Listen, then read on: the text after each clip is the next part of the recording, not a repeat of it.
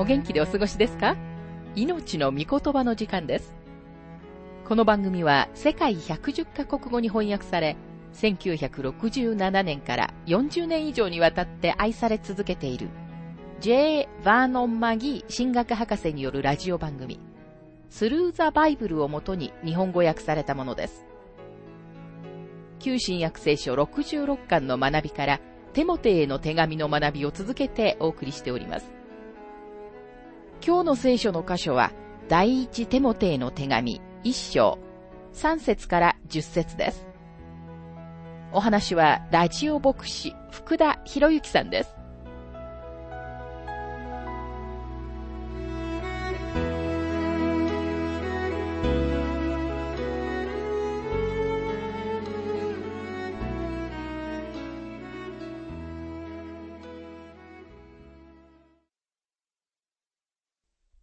第一手モて一章の学びをしていますが、この書簡は地域教会の心情と振る舞いを扱っていますが、教会の振る舞いが正しいものになるためには、心情が正しくなければなりません。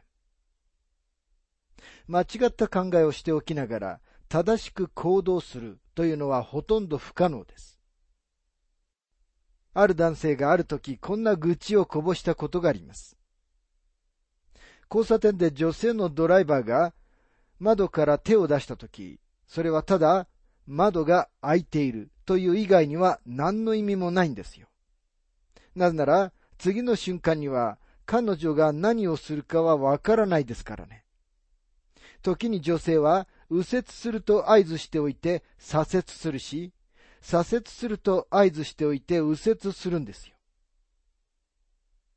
しばしば人間は自分の考え方がすごく間違っているのに正しく行動しようとします。それは悲しいことです。そんなことを長く続けることは不可能です。題してもて一章の本文に入りますが、3節から4節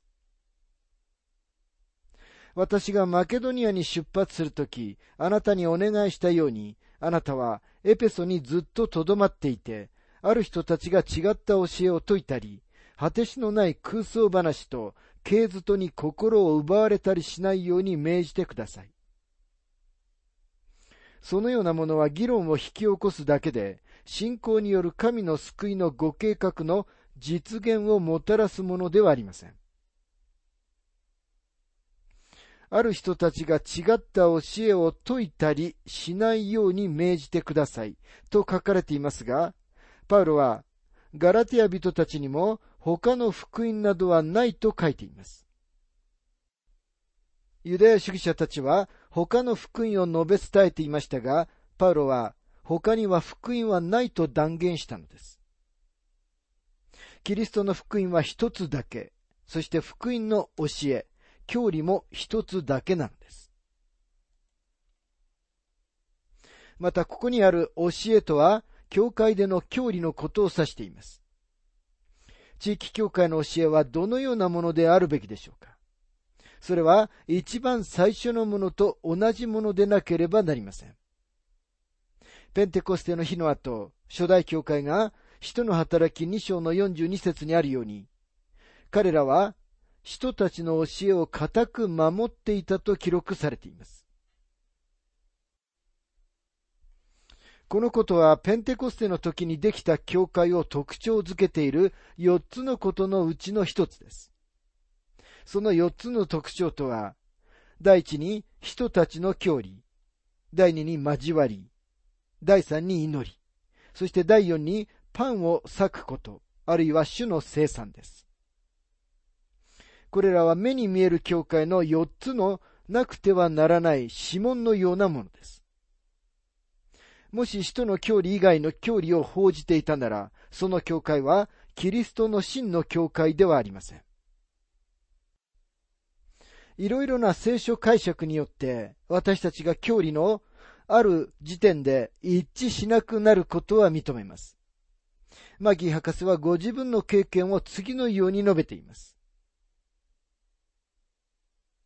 私はある時、ここ南カリフォルニアのとても立派なペンテコステの説教者と昼食を一緒にしました。私たちは何に同意し、何に同意しないかを話し合いました。一部の人たちが考えているような深刻な違いはありませんでした。食事が終わるときに彼は言いました。マギ博士、私たちはとても多くの点、それも基本的な点で同意しています。ですから実際に基本的でないことで仲違いするべきではありませんね。私は彼がそのように感じたことを嬉しく思いました。私たちは信仰の基本的な教理である人たちの教理を忠実に守らなければなりません。人たちは聖書の従前な筑後霊感、つまり神様の御言葉の完全さと無病性を教えました。またキリストが神様であることも教えました。まさにこの書簡において私たちはパウロが主イエス・キリストに対して高尚な見解を持っていることを見ていきます。当時そこには、パウロはキリストの神聖を教えなかったという人たちがいました。ところが、パウロがキリストの神聖を教えたということは、確かに昼間の太陽のように明らかなことなのです。彼ははっきりとキリストの神聖を教えました。この章の中でさえ、父なる神と私たちの主なるキリストイエスと書かれているように、彼はキリストを神様のすぐ隣において、キリストが神様であることを明らかにしています。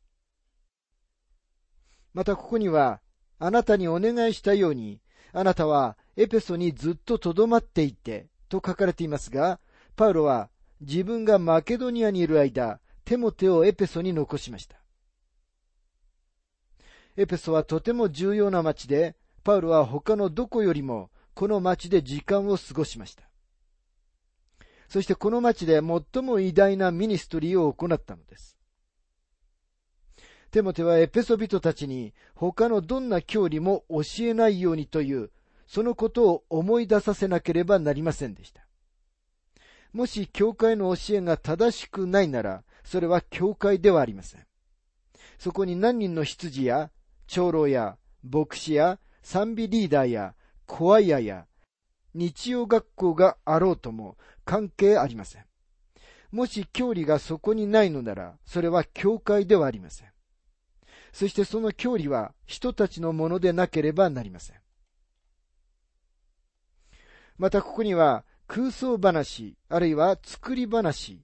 神話とも訳せますが、このようなものに心を止めないようにしなさいと書かれています。エペソはこの時代の神秘宗教の心臓部だったんです。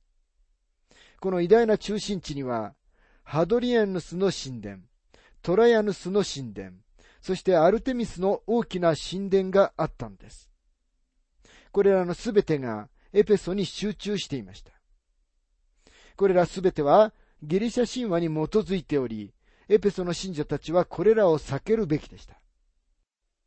また、パウロがここで空想話、あるいは作り話と言っているのは、ローマ帝国のユリウス・クラウディウス朝の時期に、アレクサンドリアで活躍したユダヤ人の哲学者、フィロンの哲学のことを意味している可能性があります。フィロンはとても頭の良いイスラエル人でした。彼は旧約聖書を精神的なものにしました。つまり言い換えれば、彼は神話的な見解を紹介しようとしたのです。この同じ教えの一部が、今日も歴史の古い教団の進学校で教えられています。例えば彼らは、創世記は神話であって、その中に書かれている物語は作り話であり、人間は実際にその時代には生きていなかったと教えます。しかし最近の考古学の発見の中から、創世記を裏付ける証拠がとても多く出てきているので、リベラル主義者たちはこの教えを幾分放棄したようです。またここには、系図と書かれていますが、これは教会が単にユダヤ教の延長で一つの系図がもう一つの系図に続いているだけだという偽の教えを指しているのかもしれません。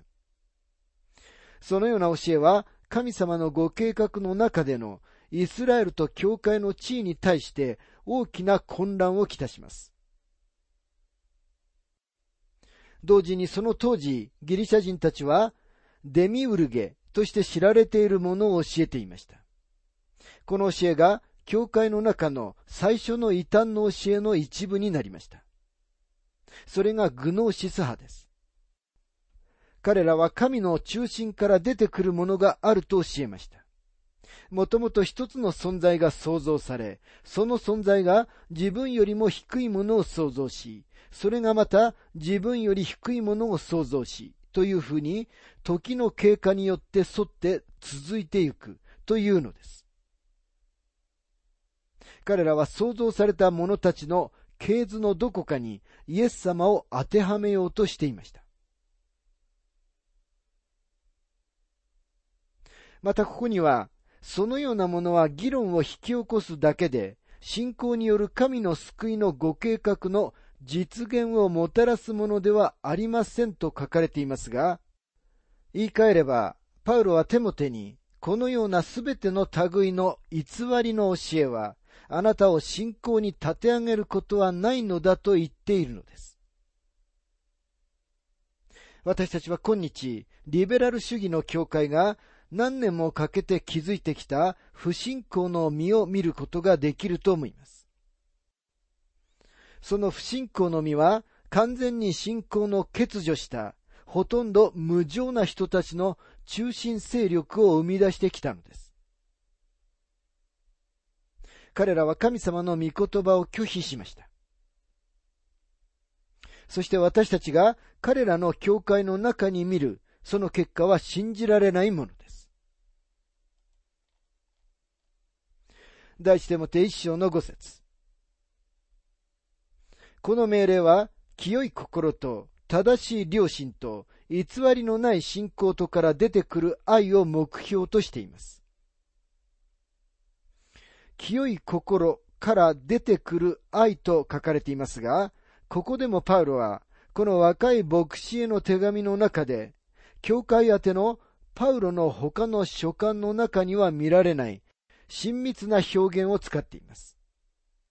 彼はテモテに、教会の中で教えることは、清い心から出てくる愛を生み出さなくてはならないと命じています。清い心は、私たちの古い性質とは対照的です。キリストにあって義とされた人物は今、愛を含む御霊の実を示すことができるのだということを意味しています。教会の中に示されなければならない三つのことがあります。第一は信仰です。神様と神様の御言葉に対する信仰です。第二は愛です。愛はいつでも軽々しく口にすべきものではありません。愛とは他の人たちに対する積極的な関心であり、それはその人たちについて噂話をすることなく、どんな形でもその人たちに損害を与えるようなことはしないということを意味します。教会の活動の中に生きた信仰が示されなければなりません。また生きた愛も示されなければならないのです。組織と教会役員は確かに必要ですが、監督成果、回収成果、長老成果は大した違いではありません。もし教会に信仰と愛とが欠けているのなら、秘密結社の支部や何かの宗教クラブ以上の何者でもないのです。でももし信仰と愛とが示されているなら、教会政治の形態はそれほど重要ではありません。そして教会の活動の中に示されなければならない第三のことは、正しい良心です。信者でさえも、良心が良い導き手になるとは限りません。それでも信者は正しい良心を持っているべきです。夜床に着いた時に昼間の間に言ったこと、あるいはやったことで気が重くなることはないでしょうか多くの繊細なクリスチャンはそのようなことを経験するはずです。マギー博士はご自分の経験を次のように述べています。ある時、ある人から泣きながら電話がありました。私はあなたについて言ってはいけないことを言ってしまったんです。許してくださるといいんですが。ついでながら、私はそのことについては何も知りませんでしたが、明らかにその夜、彼はそのことで眠ることができなかったようでした。繊細な良心を持つのは良いことです。熱いアイロンで焼け焦げたように多くの人たちの良心が麻痺しています。つまり正しいことと間違っていることを見分けることに鈍感なのです。愛と正しい良心と信仰というこれら三つの素晴らしい恵みが地域教会の中で信者たちによって示されるべきだとパウロは言うのです。第一手もて一章の六節ある人たちはこの目当てを見失い、脇道にそれて無益な議論に走り、無益な議論とは、虚しいおしゃべり、美しい言葉、飾り立てた言葉遣いを意味します。おべっかを使い、背中をトントンと叩く人たちがいますが、そんなことには何の意味もありません。七節立法の教師でありたいと望みながら、自分の言っていることも、また強く主張していることについても理解していません。パウロは実にはっきりと語っています。間違いを教えている人たちがいて、しかも彼らは確信を持ってその間違いを教えているということをパウロは明らかに示しています。彼らは神様の御言葉を拒否し、実際自分たちが何を言ってるかさえも理解していません。八節しかし私たちは知っています。立法はもし次のことを知っていて、正しく用いるならば良いものです。パウロはここで若いテモテが滞在していたエペソに満ちている神秘宗教と偶像礼拝に警戒するように警告しています。彼はまた、旧約聖書ただの神話にしようとしていた偽の教えに対しても警告しています。今パウロは立法が救いの手段であり、また救いの後の成果の手段でもあると教えていた立法主義者たちに対して警告します。立法は目的にかなってはいましたが、神様は救いの手段として立法をお与えになったのではありませんでした。立法は私たちを罪に定めます。立法は人間が罪人であること、人間には救い主が必要であることを明らかにするのです。立法のもとでは、世界中で最善の人間も完全に罪に定められます。でも福音のもとでは、もしその人がキリストを信じるなら、最悪の人間も義と認められるのです。罪人は良い働きによって救われることはできません。なぜなら、人間は何一つ良い働きをすることはできないからです。パウロはローマ人への手紙の中に、八章の八節にあるように、肉にあるものは神を喜ばせることができませんと書いています。ですからもしあなたが自分は神様を喜ばせることができると思うなら、あなたは神様の御言葉に真っ向から矛盾することになります。罪人である人間は自分の力によっては神様を喜ばせることも、また神様の水準に達することもできないのです。良い行いは救いを生み出すことはできませんが、救いは良い行いを生み出すことができます。私たちは良い行いによって救われたのではありませんが、良い行いをするために救われたのです。パウロはエペソビトの手紙2章の8節から10節で、そのことをとてもはっきりと語っています。そこには次のように書かれています。あなた方は恵みのゆえに信仰によって救われたのです。それは自分自身から出たことではなく、神からの賜物です。行いによるのではありません。誰も誇ることのないためです。私たちは神の作品であって、良い行いをするために、キリストイエスにあって作られたのです。神は私たちが良い行いに歩むように、その良い行いをもあらかじめ備えてくださったのです。またパウロは、立法はもし次のことを知っていて正しく用いるならば良いものです。と述べていますが、立法は神様の御心を明らかにしており、それは道徳的に最高のものです。また立法は道徳的な振る舞いのためには良いものですが、救いを得るためのものではありません。立法は罪人を救うことはできません。でもその人を正したり、その人が罪人であるということを明らかにすることはできます。それが立法の目的なのです。第一手もて一章の九節から十節すなわち、立法は正しい人のためにあるのではなく、立法を無視する不従順な者、不経験な罪人、汚らわしい俗物、父や母を殺す者、人を殺す者、不貧困な者、難色をする者、人を誘惑する者、嘘をつく者、偽証する者などのため、またその他、健全な教えに背くことのためにあるのです。立法は正しい人、つまり、キリストを信じる信仰によって正しいものとされた人のために与えられたものではありません。そのような人は、神様の見前のずっと高い水準に召されています。立法は不法者に与えられたのです。殺してはならないという戒めは、人を殺そうなどとは思いもせず、他人を傷つけるどころか、助けたいと願っている神様の子供に与えられたものではありません。この戒めは、殺人者の心を持った者に与えられたのです。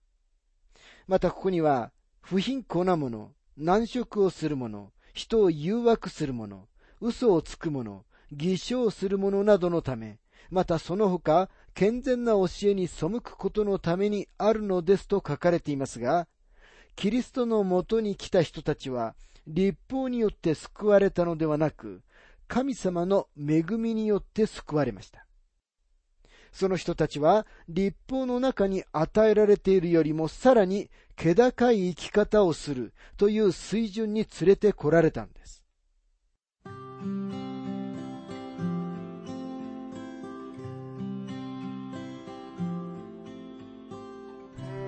命の御言葉お楽しみいただけましたでしょうか？今回は間違った教理に対する警告というテーマで、第一テモテへの手紙一章三節から十節をお届けしました。お話はラジオ牧師福田博之さんでした。